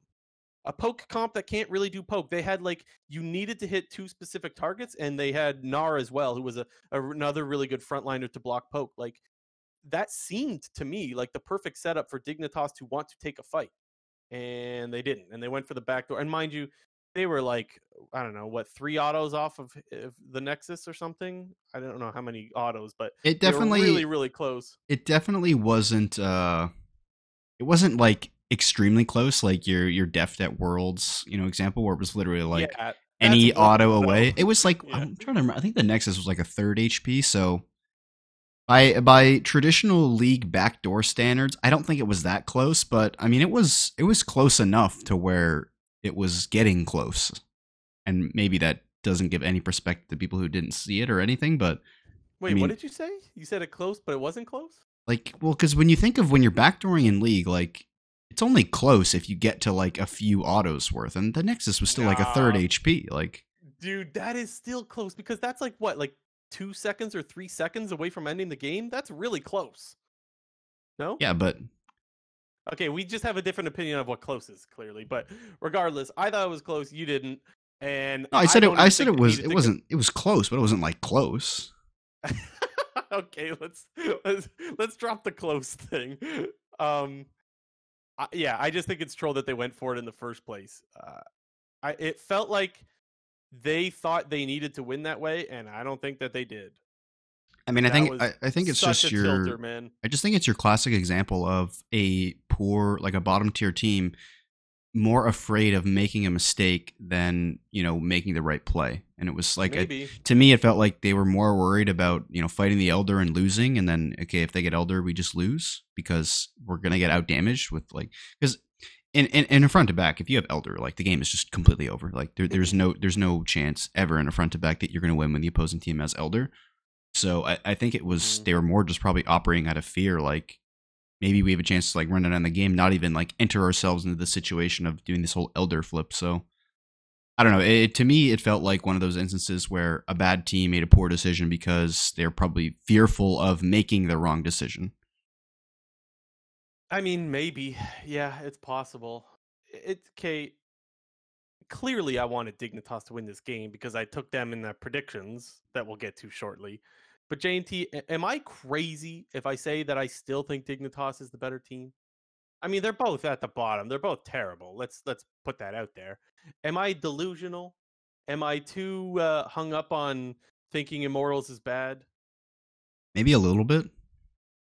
That that game honestly was just like you know how I say sometimes there's just games that are the last team to throw loses because they Yeah. weren't taking turns back and forth on throwing the game. They were doing a great job of that. Yeah, I'm looking at the goal graph actually, and it's there's a lot of spiking going on, so kind of like funny. game was amazing to watch. Don't get me wrong, I loved it. My heart was pumping. I never thought that it would be for a nine versus ten game, but it was just a bunch of unforced errors after unforced error after unforced error. You got Dignitas. They chase. I got the list here. Just, I mean, I could have gone a lot longer. I'll just name it two or three of them. You got Dignitas, Dignitas chasing through the funnel uh, once they picked off Revenge, and there was like a million feathers on the ground, and Jensen was like, "Oh yeah, I'll keep chasing through these." so tactical pulled back the feather. That was one of the throws. There was uh, That was Immortals oh, yeah. gets yeah, Immortals gets Baron, and Revenge greeds for a top wave after seeing that not all of Dignitas base. He dies. Kenby tries to save him. He dies. Uh, what else? That is the classic LCS play of I just mean- not letting the Inter die. Holy. I, I have others, but the, you get the point. The point is that like this was just last team to throw loses rather than like someone actually taking the win. But yeah, I, I still I actually do think Dignitas is still better, and maybe I'm coping so hard. You can let me know. Well, I think I mean part of it's understandable because obviously since they made the roster change from Spawn to Tomo, it is it is a different team, and I think yeah, they have a bot lane. you know the exact point that you're making right now. Like, am I crazy of thinking that you know Dig is better than Mortals? Is similar to what we were just talking about earlier with Golden Guardians, like with you know me saying how you know they had started the season 04 and while their seven game win streak was impressive, all, all their other losses were terrible. Well, some of their losses were terrible because they didn't have their mid laner, and when they did have their mid laner, he hadn't been practicing. So I think it's Yeah. a fair argument to make, and I don't think that I'm not. I, you can't call you. You can't. You can't be called crazy for thinking that two of the worst teams are like, you know, one's better than the other because they're both so bad. Like, I don't. I don't think Dignitas is that bad. They are definitely bad. There's no doubt there. I just can't believe they're one in what are they? One in twelve. Twelve. Like to me, they should be like a three and what? What's immortal? They should have immortals record three and whatever that is. And I three guess and nine or something, three and ten. or three and oh three and ten. But I mean, what's the difference really? You're not making playoffs regardless. That's what I was kind of gonna say. Like, what's the difference between three wins and one win? Like, Anyway, I don't have anything else on these teams. I just wish that they played each other again because I think that's the most interesting. Like, the only time a game for Dignitas or Immortals is going to be interesting is when they're playing each other because they're fighting to not be at the bottom. Although Dignitas might have screwed themselves now. you must have loved watching relegations back in the day. Then, I didn't. Everyone relegations was oh, awesome. well, I, I mean, yeah, they were they were interesting, but yeah, I get your point. uh, That I like watching the bad teams even. yeah, Yeah. Okay, let's get into the predictions, JNT. You gained some ground on me, and this is why I'm salty about Dignitas. yep. Um, I was I'm supposed pull- to run away with it. Yeah, I'm Not pulling it up right now. Um, myself, I caught up two games, so I'm 42 and 23. Blue Jay is 43 and 22. Um, thank you to Team Liquid and to Dignitas for, or I guess to Immortal, sorry, for allowing me to catch no, up. Oh, you got to thank Dignitas for going for the Nexus there, man. Sure. Thank, thank you, Regardless. Dignitas. Um, Yeah. but first match on Thursday next week, starting off with a banger: FlyQuest versus Team Liquid. I'm still FlyQuest.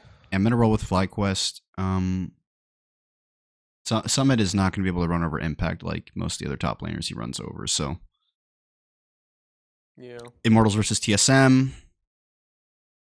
TSM. Hmm. Okay, JNT, do it. You're, I know you're thinking. Do it. Take Immortals. Sure, I'll I'll take Immortals. I bid for fun, Swear- but I swear to God, if TSM lets me down, I'm gonna lose it. I mean it's Okay, a, it's then- it's a little bit for fun, but I mean A little bit YOLO. Balulu looked pretty good. I think he'll beat up Maple. He did. Okay, that that's fair. Balulu, One I- the team. It's kind of similar to the Dignitas looking different when they dropped Spawn for Tomo, whereas like dropping Olive for uh, Balulu, the team looks a little bit different. So I can Yeah. I can actually buy that. One- One thing that, I didn't even bring this up during the TSM segment, but I remember like seeing some stuff where there was like a picture of like your all pro team predictions, and I think Emily Rand had Maple as her number one mid laner, and I don't know about her, but in my opinion, I think Maple's been the worst player on TSM. So That felt like really? that felt like a really a really weird pick to me. Um, I don't think so. I would go with Neo. I think there's a reason he was benched. maybe. The bot lane was been getting had been getting clapped quite a bit. Yeah, I don't know. I just don't think Maple's been very good, and I don't know. Maybe maybe maybe Balulu can continue his good performances. I thought Maple's Taliyah was so good, so I think we're just on a different page here. But that's a discussion for another day. We got Evil Geniuses and Cloud Nine. I think our go Cloud Nine, right? I think our previous discussion about the top teams says made this quite obvious that I'm going Cloud Nine and you're going Evil Geniuses. Correct. Okay, and then we got Golden Guardians and 100 Thieves. I get the feeling you're going 100 Thieves on this one. Am I wrong? I I'm going, E- know. I'm going Golden Guardians, but it just you don't sound as bought into Golden Guardians. I'm not bought into either of these two teams. Yeah, I think fair. they're I think they're both worse than people look at them. okay. Well, I'm going Golden Guardians. Who are you taking? Man, this is I mean, I'm going to pick Golden Guardians right now. Obviously, the way that we do our predictions, we don't change our predictions based on the draft, but this is a game that 100% is eh, will the results will be indicative of the draft, I think. Yeah, we're not. Once the draft starts, we're not allowed to. Yeah, that, that that's our rule. Okay. We, we don't change our picks after the draft. I know I know. I will dominate when he does his picks. He'll do like pick before and after draft, but Yeah. I think this game is a prime example of draft is going to win or lose a team a game here. Okay, CLG and Dignitas. I'm going CLG. Me too. Team Liquid Cloud Nine. The first game on Friday. I am going Cloud Nine. Cloud 9 for me. Immortals versus FlyQuest. We're both going FlyQuest. Yep. CLG versus Evil Geniuses. EG. Yep. Dignitas versus 100 Thieves. 100 Thieves. Yep. It, okay, if 100 Thieves loses to Dignitas, that'll really be disappointing because Then it's like super GG. oh man, that's disaster. Okay, and then the last game, TSM Golden Guardians. I am going Golden Guardians. Me too. Okay. And then we got some quick news and we'll close out the show. Kind of a banger Thursday in terms of our predictions we got going on here. Mm-hmm. I'm needing some big dubs from Immortals and uh I guess just really Immortals. I guess Cloud9 as well because that's a really Cloud close Nine, game. yeah. That game's going to be the best game of the week. Well, should be the best game of the week. You never really know. Should be, yeah. Um yeah, we got Sometimes it's ninth versus tenth. That's the best game of the week. Yeah, a little bit of quick news just to finish it off. Uh, kind of to piggyback a little bit on what we were talking about last week. Um, Fnatic did confirm their spring roster is official, plus also uh, Nightshare is going to be their new head coach. Who, if you guys didn't know, a little fun fact is Freeze's twin brother. Hmm. There you go. Also, uh, I think this is probably the biggest news of the LEC offseason, presumably. Obviously, there might be more to come, but upset joining Vitality. Neon is out. Upset on Vitality. I feel like this team, this improves their team massively. Yeah, I'll give myself half a pat on the back because I did say that I think this team is looking into bot lane changes. I just don't think that that was like crazy prediction. Their bot lane looked terrible in the in the playoffs. So, Ragyo, if you're listening, I guess I'll say I told you so, although you probably agreed. Um, next up, further talking about our EU stuff, uh, Treatz put out a tweet regarding the EU Champions Queue, basically saying that EU Champions Queue is dead, and once again brought up the discussion of Champions Queue in Europe versus North America. Seems to be that Europe is suffering some of the similar problems that the LCS had with regards to Champions Queue. Join the club, right? Like this is. It's so copy and paste what the LCS went through last year. It's so like and again, I, I think I mentioned this the last time we talked about it. Part of me is like, haha, remember when EU was like, oh, we would use Champions Queue all the time and blah blah blah. But then the other part of me feels bad for the fans because I remember how bad it felt last year when we saw all of our LCS pros not utilizing it. And so I kind of feel bad for the EU fans. One thing that I will say to play devil's advocate a little bit in this argument is a lot of people came to the defense of Champions Queue a little bit in saying that apparently when Treatz was attempting to queue up for these games, it was during the times that EU regional leagues were playing their competitive matches that week. Okay. So I think it's slightly important to note that when he was trying to queue up and said he was in queue for three hours, not a single game popped, that the majority of the EU, the majority of the ERL teams and players were occupied. So Well, and that kind of touches on the the point that I the next point that I was going to make, which is just like the LCS and Champions Queue, there needed to be a lot of little changes to make sure Champions Queue is working.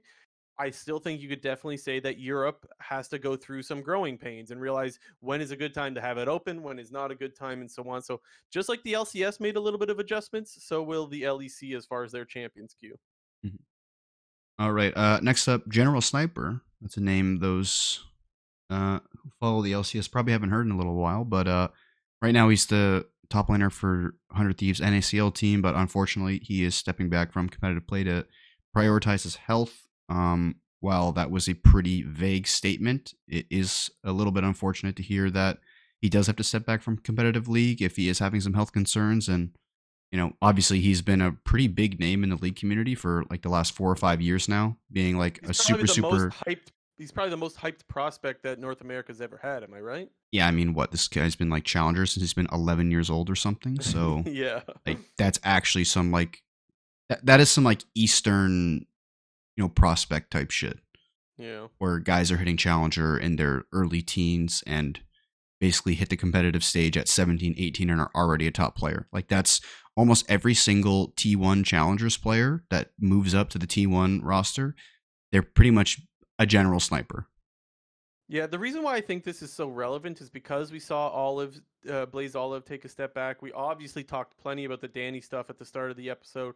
It just seems like there are having there's more and more issues around people needing to take breaks for mental health, which I think well, further reinforces the point. I would just say with this, he didn't specifically say mental health. He said prioritize my health. So we don't Fair know enough. whether or not no. it's one or the other. Could be physical, but no, that that is a good point. You might be right about that, but I think it still um, still hammers home the point that uh, players do need to be taken better care of. Hundred uh, percent over in in general. But yeah, that's a good thing to distinguish there, Chinter. And then last up, um, everybody, you know, everybody loves our our our old El Goblino XQC. He apparently wants to buy a French League of Legends team, so XQC coming to an LFL team near you.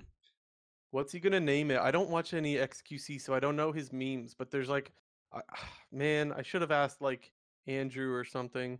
Yeah, Someone's I, I don't, tell me know. some of the XQC memes, and he'll name his team that. Yeah, I don't know. I mean, this is a little bit unrelated, but somewhat similar. I know, like with the disguised toast Valorant team that he did, like part of the brand was just making it like shitty. Like their logo is like an MS Paint mm-hmm. lettering of DSG. And while I think that, I mean, I understand like the concept and the idea, I didn't really like it that much because like, why not have it be like an actual like sick team with a good name and a good logo and stuff like that? So because the brand's ex- already there, though. That's why. Well, why I know that the disguised toast brand. That's. I think you'd be trolling if you named it something cool just for the sake of that. No, but I, I mean, like when like they're like when they have their logo on screen when they're playing, it's literally like an MS Paint DSG. Like, it. why not make it the disguised toast logo or something like that, or actually like play into it a little bit more? So. Yeah, maybe you're right. I, I hope it's more. I hope it's more like. I mean, yeah, I don't have the full picture on this guy Sos and his involvement with the Valorant scene and whatnot, but I hope it's you know more official than it is like shit posty that it seems to be from my perspective with the disguise toasting. Yeah, somebody let us know what XQC will name it. Just give me a meme answer. I don't. I need to watch more XQC, I guess, just to know some of his memes. Um, I, I guess the last thing I'll say on it is I just I think this is what the future of esports is going to be: is influencers getting involved that don't care if they take a loss. Like all of the owners of all of these teams all have shit tons of money, but it seems like the traditional sports ones are like as soon as they're losing money, they're like, I'm out. I feel like XQC and Ludwig and Disguised Toast, Mr. Beast, Mr. Beast, Mr. Beast yeah go in full well knowing that they're not going to necessarily make money off of this and it's just like a, a, kind of like a passion project and i think that is far healthier for the sustainability of these leagues because one they bring a brand that people care way more about and two they're not afraid of taking losses monetarily so i think it's good uh, overall even if it is just an lfl team or well presumed lfl team it was apparently supposed to be a french team but we're guessing lfl mm-hmm. I'm just awaiting. I'm counting the. I'm counting down the days until we see the Beast team in the LCS, where it's just. Eh, I guarantee you, that's the team name is just going to be Beast, and it's going to be the OG Mr. Beast logo, the like blue Jaguar type thing with the red lightning bolt. It will change the LCS if Mr. Beast gets a team. We're all, all LCS fans are just waiting. We've been yeah. waiting.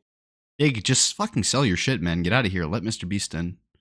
I mean, Mr. Beast is legit busy curing blindness for people at the moment. I guess he's a little busy.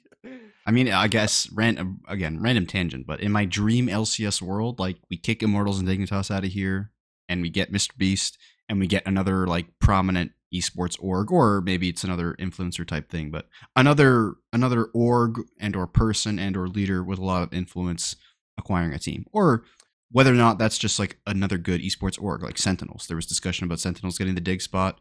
That would also be good. Like, yeah, I think most people would agree with you, JNT. Yeah. That is it for this episode, guys. Thank you for hanging out, those in the live chat that we're talking, and uh, thank you guys for coming back every week. We are continuing to do all of our episodes every Sunday at 7 p.m. EST, 4 p.m. PST. That will continue and all the episodes are available on YouTube and Spotify and all that stuff. So if you find the Clown Fiesta pod, or if you search the Clown Fiesta podcast, you will find it. Uh, thanks again, guys, and we'll see you guys next week. This has been episode 116 of the Clown Fiesta podcast.